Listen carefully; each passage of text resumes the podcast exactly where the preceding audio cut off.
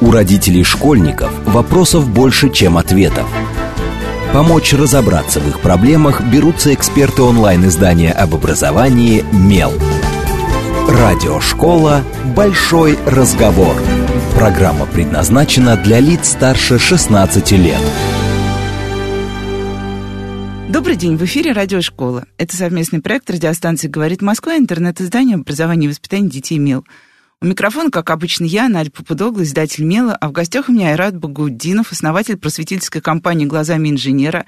Или, я думаю, поскольку нас слушают москвичи, а, скорее всего, у вас чуть-чуть расширено это название словом «Москва», но на самом деле оно, насколько я понимаю, опционально, можно подставить другой город. Но для нас, да, конечно, в первую очередь важна, важен тот город, в котором мы здесь и сейчас находимся. И поговорим мы сегодня о детях, об архитектуре, о городе, вообще как изучать город с ребенком, какие можно найти фокусы для этого. Да и про взрослых тоже пообщаемся. Добрый день, Айрат. Здравствуйте.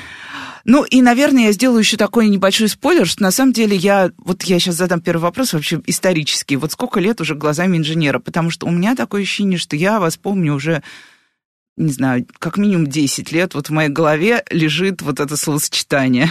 Так и есть. Мы с 2014 года работаем почти 10 лет. Ну вот Мел чуть-чуть младше, Мел 8 лет исполнился на прошлой неделе. А, но 10 лет – это огромный срок, и я знаю, что ваша компания на самом деле занимается экскурсиями, лекциями, мастер-классами далеко не только в Москве, но уже и даже за пределами России. В Тбилиси, Ереване, через две недели в Белграде еще открываемся. Вот так вот. То есть обо всем об этом. То есть разные города, но фокус на самом деле все равно один. Начну с простого. Для вас, э, вернее, как для нас, э, простых горожан – глазами инженера начиналось, мне кажется, с рекламных объявлений. Причем рекламные объявления э, о, об экскурсиях, экскурсии по городу. Э, и, ну, вообще, мне кажется, мы в какой-то момент в Москве переживали бум подобной mm-hmm. деятельности, было очень много разных вариантов экскурсий. Вот почему вдруг, э, вы же из Казани, mm-hmm. и вдруг Москва, и вдруг вот это познание Москвы, вдруг экскурсии, вот как, если попробовать отстроить, что было 10 лет назад, с чего начиналось, и что и сейчас, вот что прошло? А, что прошло или все-таки... Нет, про... что, что, что пережили и к чему пришли, даже вот так, да, извините, запутала. А, ну, пережили мы, конечно, э, движение от э, компании, которая состояла из меня одного, и это был просто мой хобби-проект. Э, у меня был другой бизнес, есть, где мы работаем с иностранными туристами, и это была такая попытка немножечко сделать для себя отдушину, где можно углубляться в историю Москвы, где можно развиваться как историку, работать с локальным сообществом, а не только с туристическим, что для меня всегда особенно было важно, потому что когда работаешь с локальным сообществом, сообществом, э, ты видишь, как люди двигаются вместе с тобой, как они растут, как они развиваются, у них какие-то новые появляются интересы, ты эти интересы подхватываешь. Э, ну, а потом уже, уже через год стало понятно, что клиентов много, и э, тем интересных много, и форматов, и я уже один это не потяну, и появилась компания, а потом другие города, Петербург, Казань, потом выход за границу, а еще школа экскурсоводов, а еще туристический оператор, а еще издательская программа, так что много всякого разного.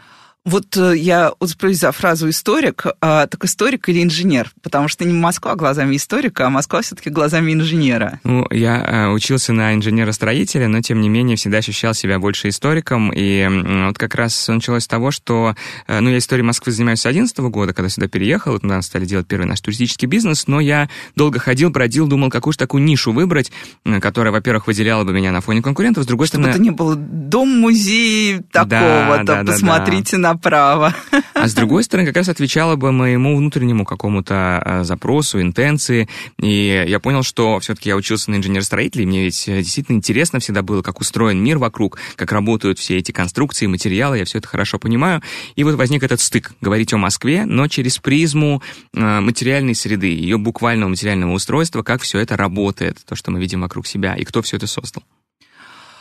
А не было ли сложно вот людям продать такой формат? Потому что я знаю, что да, многим нравится вообще вот история про локальное. Я замечаю, э, я два раза в жизни проводила экскурсии по району, где я живу, исключительно потому, что я его очень люблю. Это какой? Хамовники. О, а, и иск, исключительно для друзей, ну, потому что это в основном такие, естественно, это не экскурсия, это просто прогулка с байками для тех, кто тебе дорог. А, и кто не знает так хорошо твой район, как ты, и его немножечко недооценивает, как тебе кажется. Вот. А, но так или иначе, я вот очень много вижу экскурсий, которые проводят в разных районах Москвы. У меня вот один офис на Китай-городе, причем в историческом доме, и ты вечно выходишь из подъезда и оказываешься в толпе людей, которые стоят, им рассказывают, посмотрите на это чугунное литье, и ты такой, а, извините, а можно я пройду? Э, вот, и, ну и точно так же Хамовникам, естественно, это огромный район, на самом деле очень разный, там от э, э, совсем истории до того, что есть возле третьего кольца, уже является, мне кажется, ну, и то, что застраивается сейчас, это прям район, мне кажется, город контрастов, вот прям все, все в одном. А, вот этот, я смотрю, что люди больше приходят за какими-то вот этими историями, и вроде бы чуть-чуть, ну вот хочется стать чуть-чуть умнее, еще посмотреть и узнать кучу каких-то фактов. Вот это действительно так? Или все-таки фокус интереса у людей немножко другой? Это такое обывательское восприятие тех, кто приходит на городские экскурсии локальные? Я не понял вопроса. Все-таки э, он Зачем, то... приходят? Зачем приходят? Зачем приходят? Вот есть несколько фокусов, да. Вот я, например, иду в библиотеку, беру книгу. Угу. У меня может быть интерес профессиональный, мне хочется досуга, или угу. я просто хочу стать умнее и чуть-чуть вот расширить свое сознание. Ну, знаете, для меня вот э, вы, вы вначале спросили, не сложно ли эту идею было продать. Вот для меня действительно это было, конечно, испытание, потому что, ну, или эксперимент, скажем, гипотеза, проверка гипотезы, потому что э, когда я все это начинал делать, я шел от своего внутреннего интереса интереса, от своей интенции. То есть у меня было, если переводить это на бизнес-язык, примерно такое представление. Я это буду делать в любом случае, для меня это хобби, а не бизнес, неважно, какие будут продажи. А, значит, но тут я обнаружил, что люди действительно, людям это интересно, они приходят, сначала приходило 3-4 человека на экскурсию, а потом уже через 3 месяца 15-20, таких экскурсий было 4 за выходные. И я спрашивал, конечно, у людей, вначале у меня было много времени, чтобы собирать у людей обратную связь, людей было не очень много, а, и я говорил, слушайте, а вот такая тема у нас специальная, например, мы собираем собираемся с вами говорить про э, там, три железные дороги, пришедшие в Москву, да, на площади трех вокзалов, и вот при третье здание вокзала. Э, и люди мне говорили, что, да, вы знаете, мы уже походили на экскурсии, которые рассказывают про э, выдающихся писателей, художников, э, даже предпринимателей и дворян, но теперь нам хочется понять это самое материальное устройство города. И я понял, что я, наверное, попал в какой-то тренд, потому что в это же самое время, э, на дворе был 14 год, и вовсю выходили передачи, начиная от Галилео, заканчивая, или наоборот, да, начиная с передач BBC про то, как э, устроены выдающиеся инженерные сооружения, там э, чудеса инженерии у них называется, да, и заканчивая уже нашими телепередачами, и вот вроде бы или книжки какие-то соответствующие про то, как все устроено у издательства «Миф», например. И, и, в общем, оказалось, что, да, вот именно в этот момент у людей сформировался запрос не только, как мне на стыке двух запросов, наверное, да, вы справедливо отметили рост количества экскурсий в Москве. Действительно, я стараюсь по мере сил исследовать этот феномен московского экскурсионного бума последнего десятилетия. Вот действительно где-то с 12-13 года, а, а еще больше с 14 с падением курса рубля двукратным увеличивается, увеличивается интерес к экскурсии. Переходим на внутренний досуг. Да, на внутренний туризм. И одновременно, э, соответственно, о приросте интереса появляется дифференциация. А, людям становится, разно интерес, э, становится интересно разное, выявляется группа людей, которые, которые интересуются более инженерными вещами. Хотя наша аудитория — это все-таки не инженеры-архитекторы, как некоторые думают.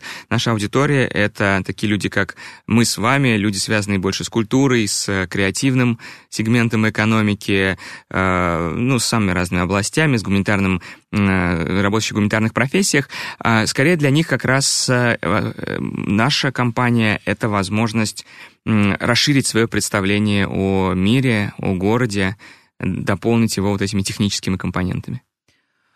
А, ну и тут я должна спросить, поскольку мы все-таки радиошкола, где школа, там родители, где родители, там дети, поэтому я задам вопрос, где во всем этом дети. Потому что а, действительно, ну, я, кстати, вспомнила эти книги, как все устроено. У меня было их огромное количество, как устроены мосты, как, ну, даже не только миф, э, все пытались э, на этой волне плыть. Mm-hmm. Были как устроены маяки, как работают железные дороги. Mm-hmm. В общем, пока мой ребенок был маленький, и у него был вот этот порыв, э, давайте узнаем, как все устроено, мне кажется, я накопила полный шкаф этих книг, потом, которые потом вот недавно последняя отдала на благотворительную ярмарку «Фонарь» буквально пару недель назад отвозила эти коробки.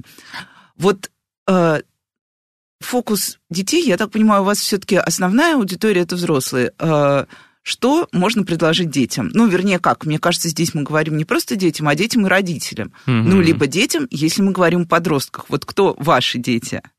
Да, смотрите, на самом деле э, с самого начала э, нашего существования де- продукты для детей или семей э, были у нас поровну с продуктами для взрослой аудитории. Ну, просто со временем действительно как-то наш интерес немножко к этому поубавился, на все сил не хватало, и сейчас мы больше занимаемся взрослыми проектами. Но детские вещи у нас по-прежнему есть. Что мы делаем с самого начала? Во-первых, у нас есть детские мастер-классы. Вот они предназначены исключительно для детей. Родители в это время пока ничем Пьют у нас кофе. не заняты пьют кофе, да. А, на этих детских мастер-классах мы собираем различные инженерные сооружения. Это Шуховская башня, геодезический купол, мост да Винчи. Важно, что все это мы собираем, ну, не в натуральную величину, конечно, но в крупном размере. Например, Шуховская башня у нас 6-метровой высоты, мост да Винчи двухметрового пролета, по нему прям можно пройти геодезический купол наш, это, знаете, то, что вот мы обычно называем паутинкой. Такая конструкция, которая во дворе стоит, из труб сделанная, да, в виде полусферы. У меня во дворе такая есть в Хамовнике. Да, да. А мы вот такую собираем с детьми из стеклопластиковых труб, и она выдерживает э, до 10, даже, может быть, до 15 детей, в зависимости от их возраста. Вот, э, да, и э, то есть для нас очень важно, чтобы мы не просто собрали какую-то модель, а, а для того, а, а нас важно, чтобы дети представили себе подлинную работу конструкции, даже не представили, а ощутили ее на собственной шкуре. Вот поэтому мы собираем действующие такие модели. Это наши инженерные мастер-классы. А, мы сейчас надеемся их возобновлять. Вот недавно подписали договор с Бауманкой и надеемся возобновлять их уже на площадке Бауманского университета, как, который сегодня позиционирует себя как ведущая инженерная школа страны. И, а кроме того, мы делаем архитектурные детские мастер-классы, поскольку мы действительно поровну говорим про архитектуру и про инженерию в нашей компании компании.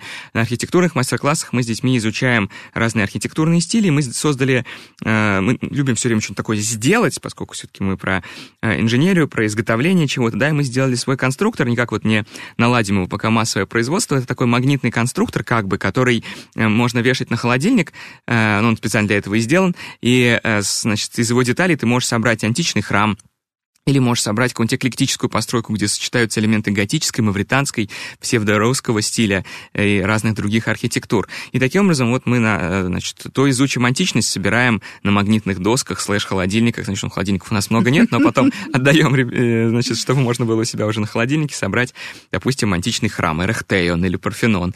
А на другом мастер-классе собираем уже там авангардное сооружение в духе дома наркомфина, например, вот так. А экскурсии именно? И экскурсии, да. А экскурсии у нас э, тоже есть. Они как раз проходят в семейном формате. Здесь мы детей без родителей не берем. А, и э, от греха подальше. И, значит, э, у нас они тоже посвящены инженерным. Вот они как раз посвящены только инженерным темам, а не архитектурным. Это сооружение инженера Шухова в Москве. Понятно, такой для нас очень важный герой. Это как устроены московские мосты, и а, что-то было еще, сейчас боюсь соврать, уже все, все, все наши программы не помню наизусть.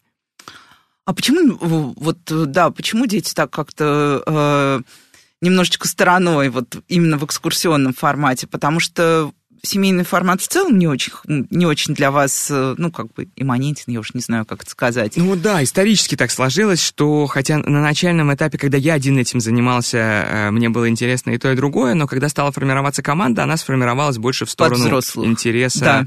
на взрослую аудиторию. А, и поэтому мы упустили этот момент, мы, конечно, понимаем, что это неправильно, потому что, ну, это неправильно и с идеологической точки зрения, а наша миссия же какая? Наша миссия действительно менять э, немножко немножко такое вот э, мышление, точку зрения у людей, развивать у них больше научно-техническое мышление или развивать более вдумчивый взгляд на город, понимание этого города. И мы понимаем, что, конечно, с молодых ногтей это все развивать э, и э, впитывать с молодых ногтей это все легче гораздо, чем менять свое сознание уже во взрослом состоянии. Вот, поэтому, ну и, конечно, из экономических соображений тоже, казалось бы, это понятный рынок, да. востребованный продукт, и надо это делать. Э, поэтому мы сейчас, конечно, собираем. Сейчас, когда у нас появились э, силы, и, слава богу, э, ситуация экономическая в нашей компании, по крайней мере, да, позволяет нам инвестировать какой-то накапливающийся капитал в то, чтобы расширять команду, вот мы сейчас хотим э, нанять уже э, какого-то человека, который бы у нас уверенно возглавил. Не как я, когда силы чуть-чуть остаются, а уверенно возглавил бы наше детское направление. Поэтому надеюсь, что в ближайшее время мы его разовьем через 2-3 года на тот же уровень поднимем, что и наши взрослые экскурсии. Спрошу про команду. Вот э, инженер, историк, да, вот кто в команде на самом деле, что, что за люди все придумывают?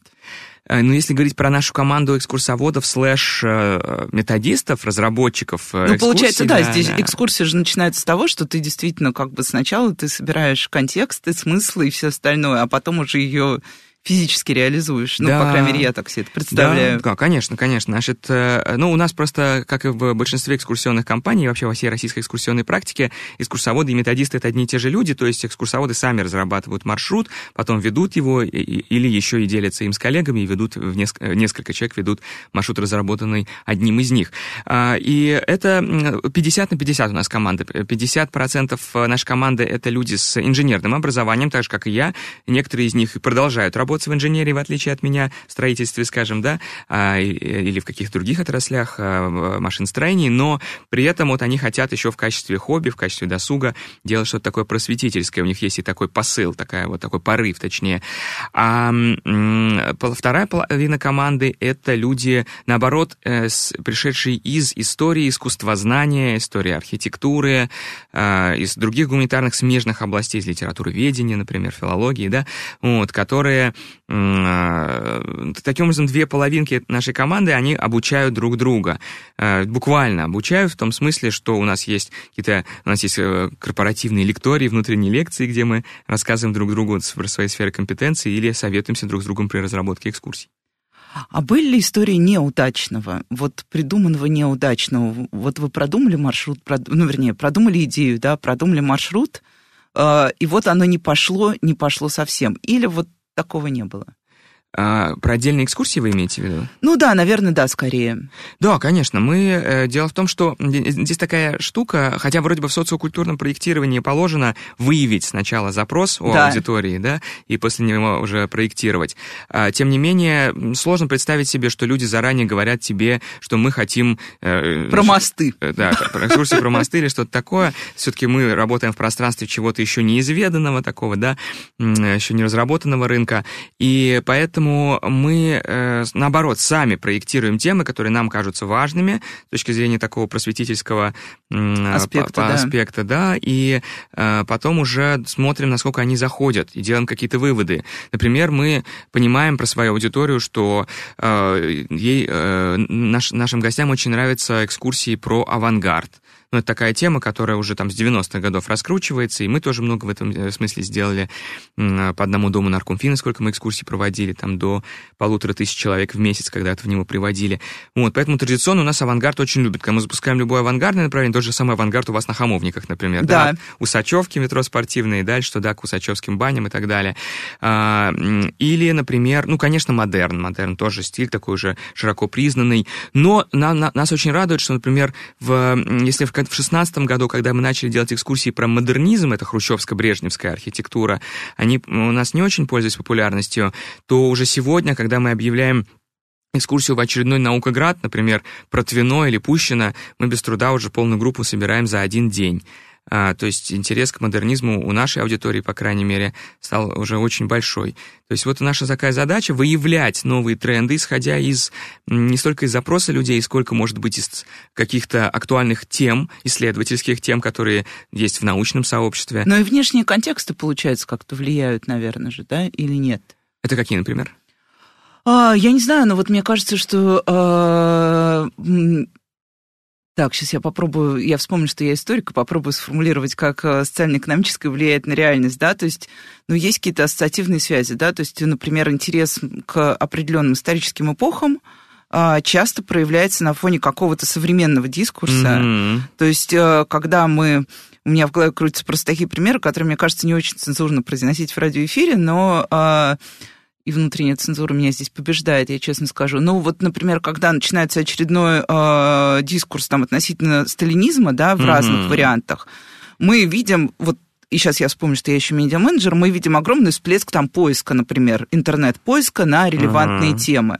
То есть э, э, реальность сбрасывает нам некие поводы, над которыми мы начинаем... Раз... Ну, как вот я... Да. да, вот, простите, плохая аналогия, но вот я тут, э, все мои друзья недавно стали спрашивать других моих друзей, что можно почитать по теме э, нынешнего израильско-палестинского конфликта, чтобы понять, хотя бы быть в курсе хоть чего-то, ну, потому что понятно, что многие обыватели, ну, как бы mm-hmm. не знают, там, первая ли я, вторая ли я, и вот это все.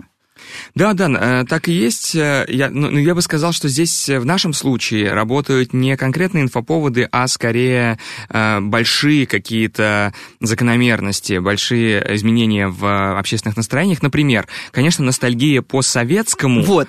Как да. по сталинским временам, так и, например, и по брежневским временам.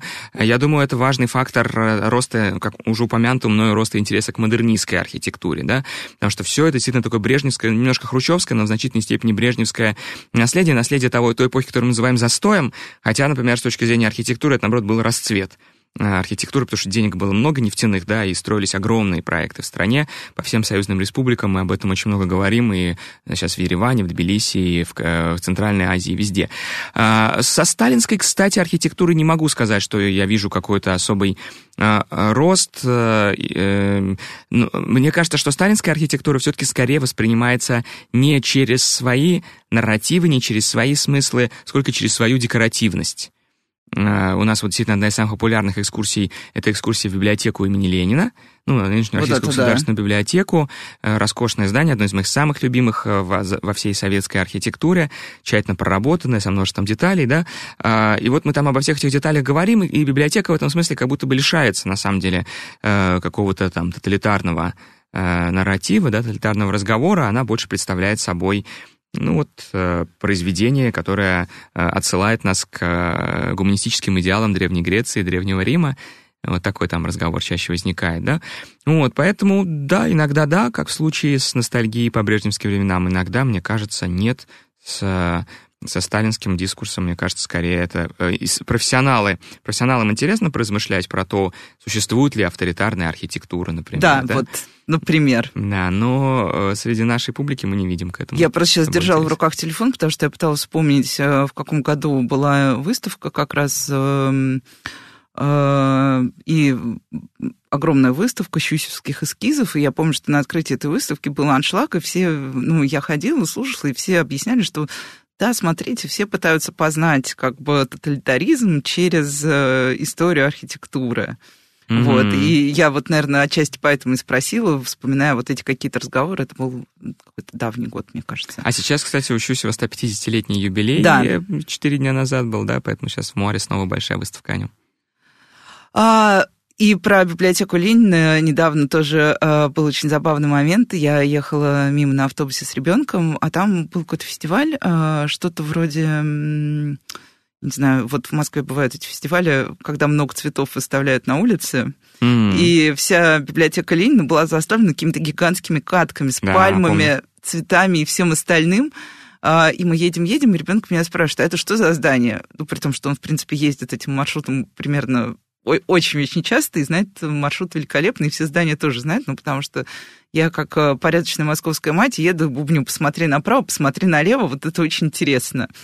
Вот, я говорю, это что, это же библиотека Ленина. Он говорит, мама, а Почему я ее не узнал? Наверное, из-за этих страшных кадок, которые поставили. Ну, они были не то что страшные, но э, было забавно наблюдать, как вот облик здания изменился просто в секунду и потерялся среди какой-то вот этой всей растительности безумной и безупречной. Ну и сейчас мы уже скоро уходим на новости, поэтому я, наверное, не буду задавать большой вопрос. Э, а просто спрошу, надоедает или нет? Что? Придумывать э, новое, новое и новое, потому что это же не, не, не может быть статичным. Не надоедает, и на самом деле даже обратный процесс возникает. С одной То есть азарт появляется. А, появляется азарт, а главное, что сначала казалось, э, что ну сколько можно придумать инженерных тем? Ну, Именно. Ну, 10, 15. А э, сейчас у нас в репертуаре э, только Москвы глазами инженера более 150 маршрутов, и это еще не предел, целый ряд тем еще у нас не разведаны. Поэтому чем больше знаешь, тем больше вроде бы как бы по Сократу выясняешь, что не знаешь, но начинаешь исследовать, и новые темы появляются. Ну и тут мы пойдем как раз на новости, и сразу после них вернемся. С вами Радиошкола, не отключайтесь. У родителей школьников вопросов больше, чем ответов. Помочь разобраться в их проблемах берутся эксперты онлайн-издания об образовании «Мел». Радиошкола «Большой разговор». Добрый день, в эфире снова радиошкола. Это совместный проект радиостанции «Говорит Москва», интернет-издание образования и воспитания детей МЕЛ. У микрофона по-прежнему я, Надя Попудогла. В гостях у меня по-прежнему Айрат Багаудинов, основатель просветительской компании «Глазами инженера». Добрый день еще раз, Айрат. Здравствуйте. И мы уже, мне кажется, прошли всю десятилетнюю историю вашей компании в э, ускоренном ритме за предыдущие 24 минуты. Сейчас я снова вернусь к детям и спрошу немножко про москвоведение. Угу. А в ассортименте кружков каждой московской школы есть обязательно кружок «Я люблю Москву», юный москвовед, познаю Москву и так далее. Кружки эти, естественно, все супер разные, потому что всегда это зависит исключительно от педагога, который ведет кружок. Угу. Есть невероятно увлеченные люди, которые действительно рассказывают не просто протокольно Москва была основана, тра-та-та, тра-та-та, потом вот так, потом вот так. А, есть, э, ну, в общем, вариантов множество. Плюс ко всему а, а, в Москве поощрялся в какой-то период выход детей на улицы, как бы понимание детей города и так далее, тоже в рамках, ну, как бы москвоведения и всего остального. Сейчас, мне кажется, немножко эта волна схлынула, потому что чем чаще ты выводишь детей на улицу, тем больше рисков, связанных, вы упоминали, кстати, вот да, с детьми не так просто, потому что, конечно, каждый выход ребенка за пределы школы, это угу. уже, ну и вообще с э, чужими взрослыми, чужими в кавычках, естественно, говорю, это всегда определенные риски. Но так или иначе, вот а, мне интересно, а, если бы вот э, вас позвали в школу э, перепридумать москвоведение, понятно, что вы добавили бы что-нибудь про архитектуру. Архитектуру, инженерию. Да, а что еще? Или вот вы вообще когда-нибудь смотрели на этот курс москвоведения, или это вообще не было интересно, и не было запроса, например? Потому что мне кажется, что это супер очевидный запрос позвать вас именно в школу, например. Потому что у нас же зовут школы самых разных специалистов. Вы знаете, эм, честно говоря, я не видел учебного плана по москвоведению, но могу представить себе, как он устроен, скорее всего, довольно консервативно, примерно Конечно, по тем же лекалам, по которым описались еще самые первые великие книги об истории Москвы типа Забелина, э, с большим акцентом, скорее всего, на средние века, на раннее новое время, нежели на новейшее. Соответственно, я бы, конечно, э, у нас вообще, эм, э, если бы вы меня спросили, в чем задача просветителей, да, вот мы называемся там просветительская компания, я бы сказал, открывать открывать новые горизонты, да, открыв, э, из, рас, э, открывать новые кусочки карты, Расширять которые сегодня белыми вот пятнами мир. являются, да. И в этом смысле, почему, например, мы в глазах инженера даже вот сегодня стараемся не столько, я говорил прежде, что люди, наша публика любит модерный авангард, а мы стремимся больше говорить про модернизм, про современную архитектуру, потому что любят, они уже любят, хорошо, замечательно, значит, э, дело сделано. А наша задача теперь говорить про что-то, что еще не любят, не понимают. И то же самое я бы, этот же принцип я бы применил и к москвоведению.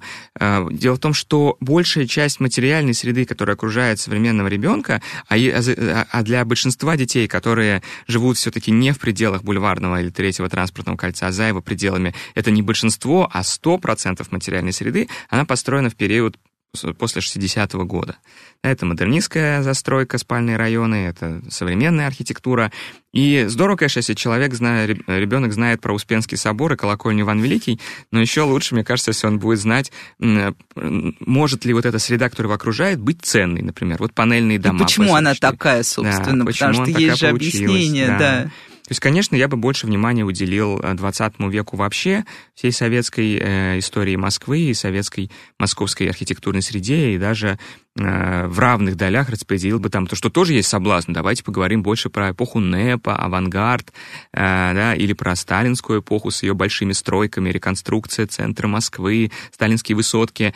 Вот давайте поговорим про спальные микрорайоны, про типовое серийное жилье, про типовые дома культуры, школы, детские сады, в которых эти дети учатся. Представляют ли они какую-то Да даже ценность? про типовые школы, вот это очень mm-hmm. интересно, потому что я один раз читала книгу как раз э, проекта типовых школ, вот за совет советского периода. Mm-hmm. Я-то думала, что мне будет очень скучно, мне просто нужно было проверить один текст, который мне написал не очень грамотный автор, но в итоге я обнаружила, что текст я уже давно забыла, а книгу я продолжаю читать. А, да, и тут э, я, кстати, недавно не смогла ответить еще на один вопрос своего ребенка. Мы с ним заехали в совсем новый район, вот, э, который строится уже там, ну, на территории Новой Москвы. Это вот классический район, где поле, в поле стоят дома, и ребенок мне говорит, мам, почему тут все такое страшное? Кто придумал так строить? Вот. Я, конечно, отделалась каким-то протокольным, что что-то про стоимость квадратного метра, что выгодно построить вот так, потому что, ну, в общем, я зашла с экономики, но не смогла совершенно объяснить э, историю про все остальное, и как появилась вот эта вот традиция, и почему в Москве строят сейчас вот такие здания, почему даже такие, почему они таких цветов, например, спросил меня ребенок, и я тоже не смогла. Я сказала, ну, ты понимаешь, архитекторы, э, как бы это же, ну, творческое решение. В общем, это было очень жалко. Они, они я быстренько сказала, посмотри налево, там очень красивая птичка летит. Вот я отделалась вот так.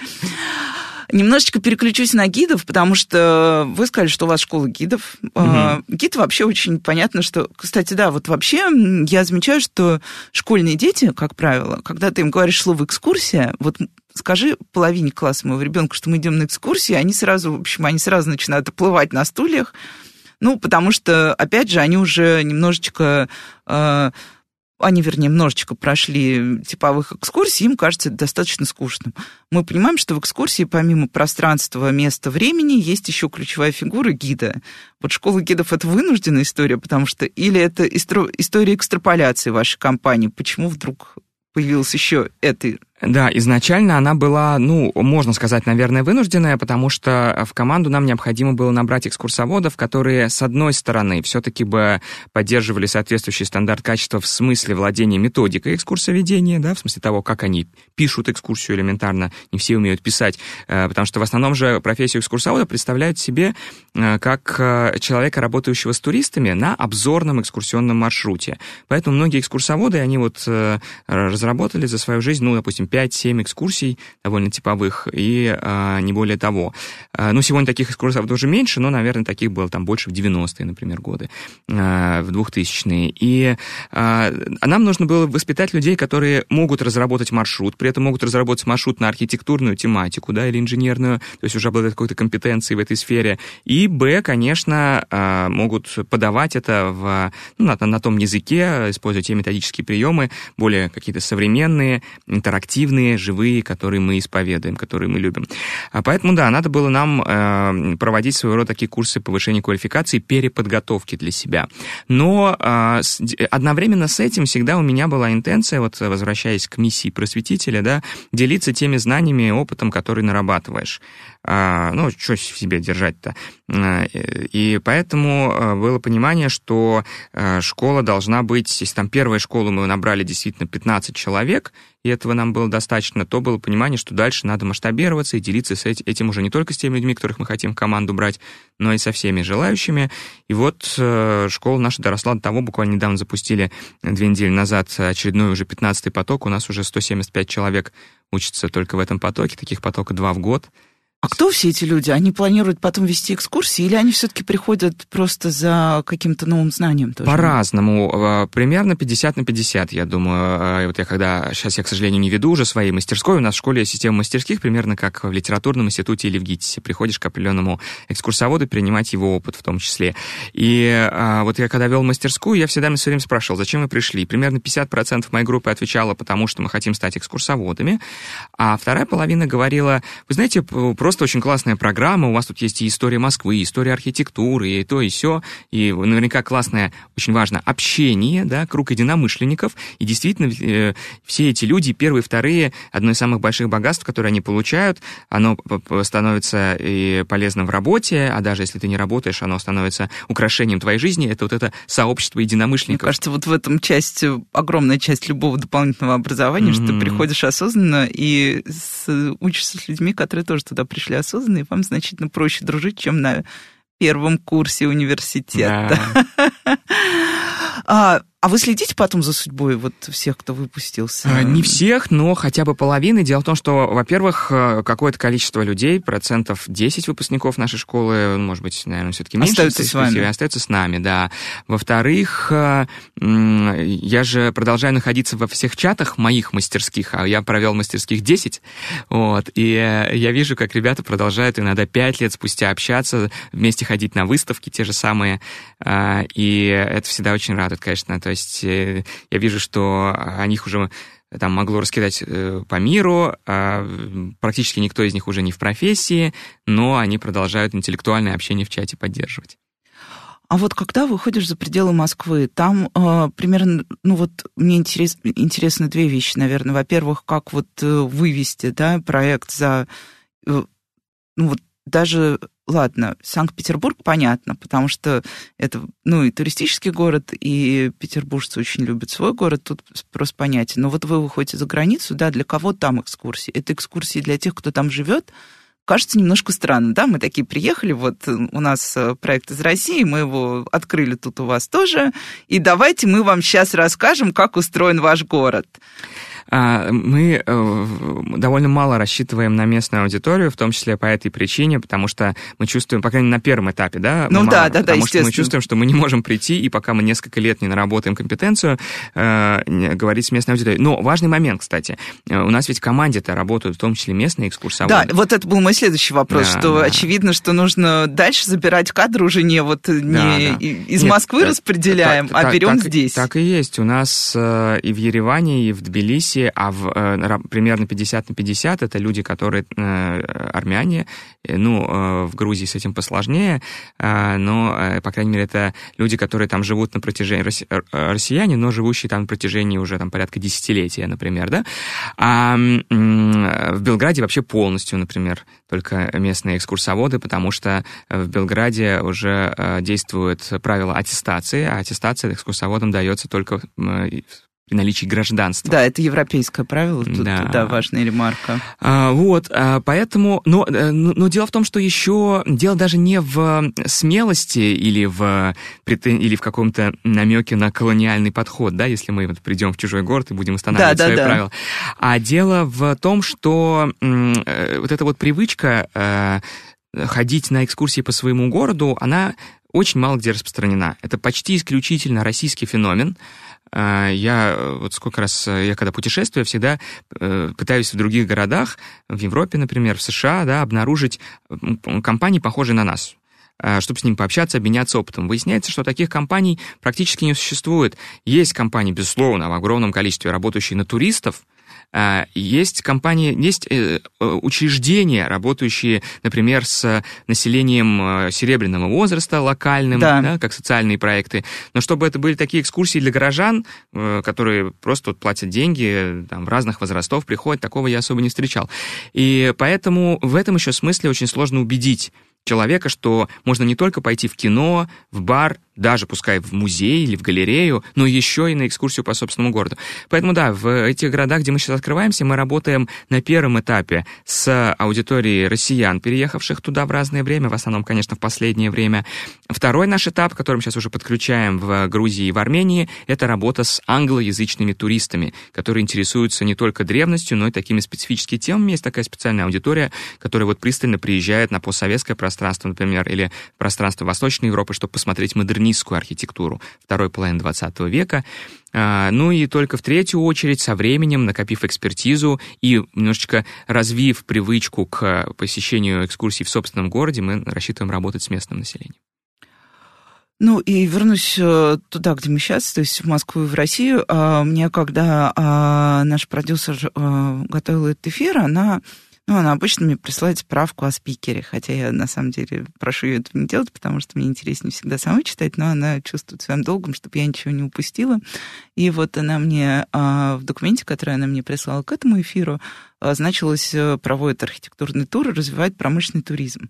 Вот я уцепилась за промышленный туризм и очень хотелось... Ну, я, в принципе, представляю, что такое промышленный туризм, я с ним несколько раз сталкивалась, но в основном в корпоративных сегментах, когда я работала в большой корпорации, связанной с э, промышленностью, да, иногда у нас случался момент промышленного туризма, очень специфический, но был.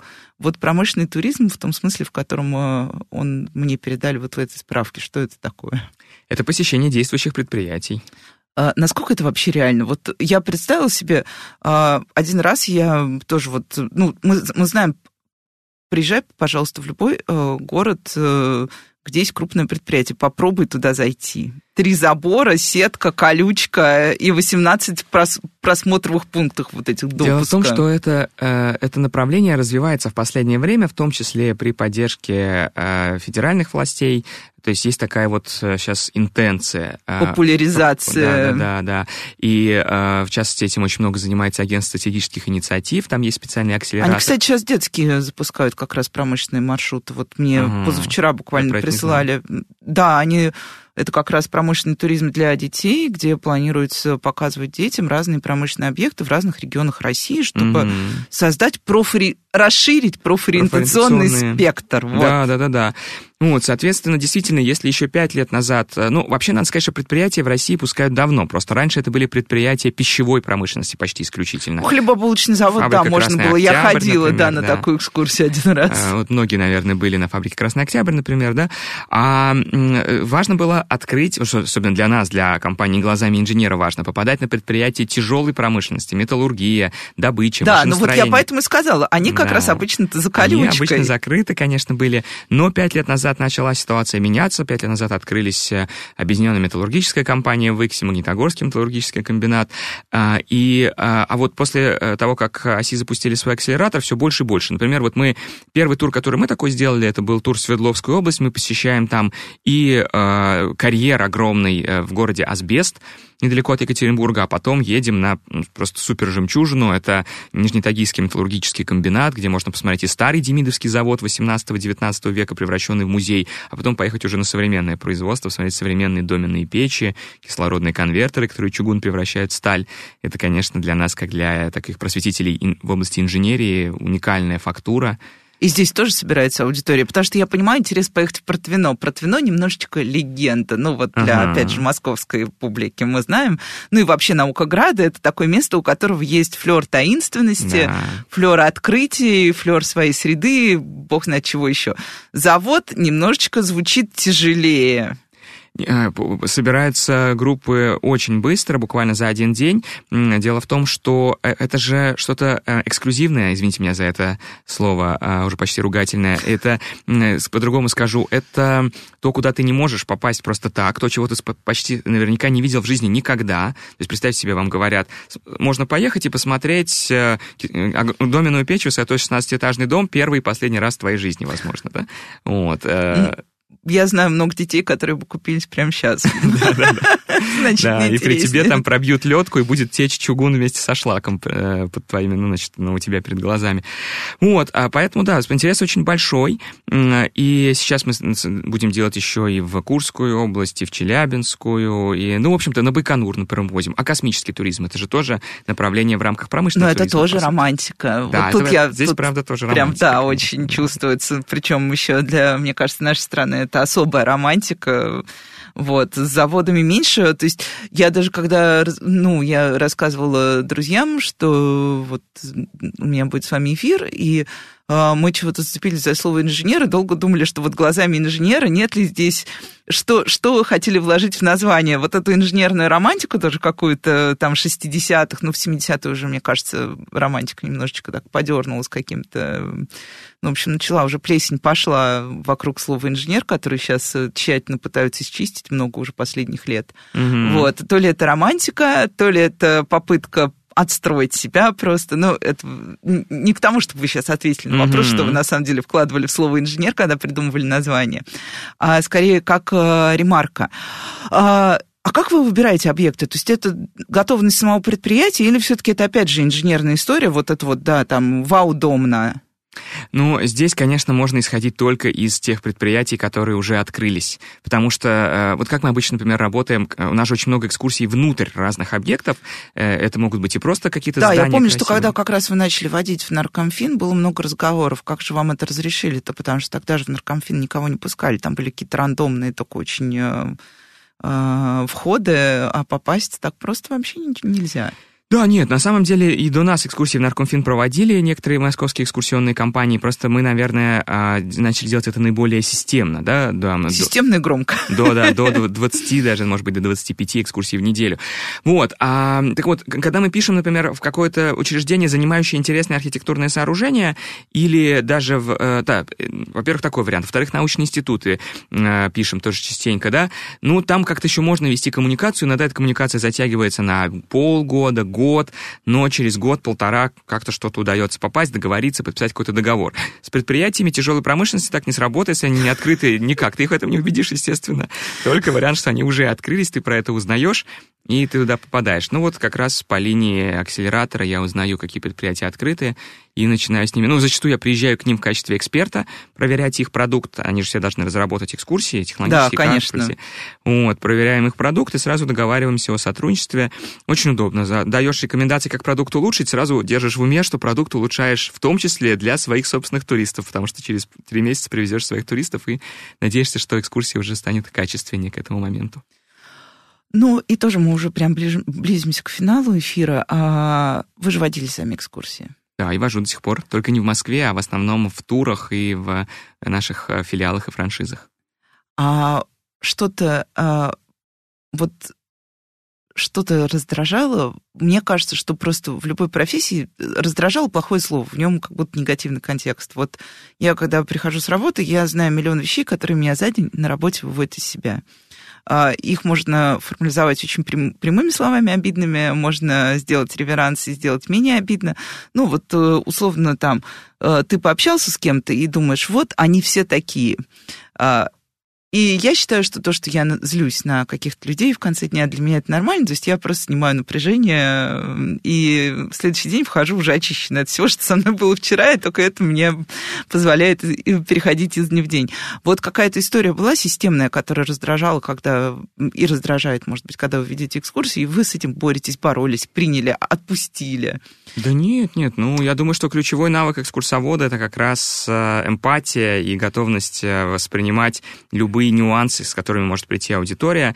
Э, и, и, и во-первых, воспринимать их просто по-человечески, нормально, не как что-то экстраординарное, выходящее за пределы нормы. Как а... вы смеете задавать мне такие вопросы? Да, да, да, да. А во-вторых, еще и уметь с этим работать, конечно, потому что я уже говорил о том, что мы стараемся выходить в темы, которые, говорить о темах, которые мало известны, мало популярны. Вот представьте себе, мы много говорим о современной архитектуре, московской современной архитектуре. Понятно, что многие москвичи не любят современную архитектуру, лужковскую, да? Естественно. Да, и э, в этих экскурсиях я периодически сталкивался с тем, что человек приходит и говорит, а вообще это вся эта ваша архитектура, как у Хармса, это все Э, да, да, да. Да. Э, и, ну, я, конечно, не говорю же ему немедленно встаньте и удалитесь. Выйдите из чата. Да, да, из нашего автобуса. Мы начинаем работать, как бы пытаться понять, а почему такое мнение складывается, а можем ли мы все-таки э, убедить человека, что она обладает, она может не нравиться, но искусство не всем нравится, черный квадрат не всем нравится тоже, да? Но, тем не менее, это может быть искусством. А, ну, и я тут вспомнила Довлатова, заповедник. А, там есть классическая тоже вот эта э, фигура человека, который все знает на самом деле. Он пришел на экскурсию, он уверен, что все знает. Такие люди существуют в реальности, которые прям вот приходят и еще вас поправляют, поправляют, поправляют. А здесь, Айрат, вы ошиблись. Да, да, да, да, конечно, такие люди существуют, но э, это тоже надо э, э, канализировать правильно, да, потому что это, это одна из тех потребностей, вообще-то, на минуточку, с которыми люди и ходят на практические мероприятия, и это, в общем-то, неплохая интенция, значит, человек уже эрудит, подкован, то есть грамотно... Ему там, интересно. Ему интересно, да-да-да, он, во всяком случае, не в телефон втыкает в чатике с друзьями, общается. А, поэтому здесь задача просто, опять-таки, человека такого сделать своим собеседником, помощником, знаете, как в школе, наверное, тоже, да? Э, значит, ты говоришь... Вот этот здорово. ребенок с первой парты, который все время тянет руку. Да, и ты говоришь ему, молодец, будешь мне помогать тогда, будешь моим младшим сотрудником, экскурсоводом. Ну, и у нас все, время стремительно закончилось. Э, мне остается только добавить, что, мне кажется, Друзья, прекрасная экскурсия, это прекрасное времяпрепровождение. Я очень люблю этот формат, как, я думаю, многие горожане, да, как вы сказали, моего склада.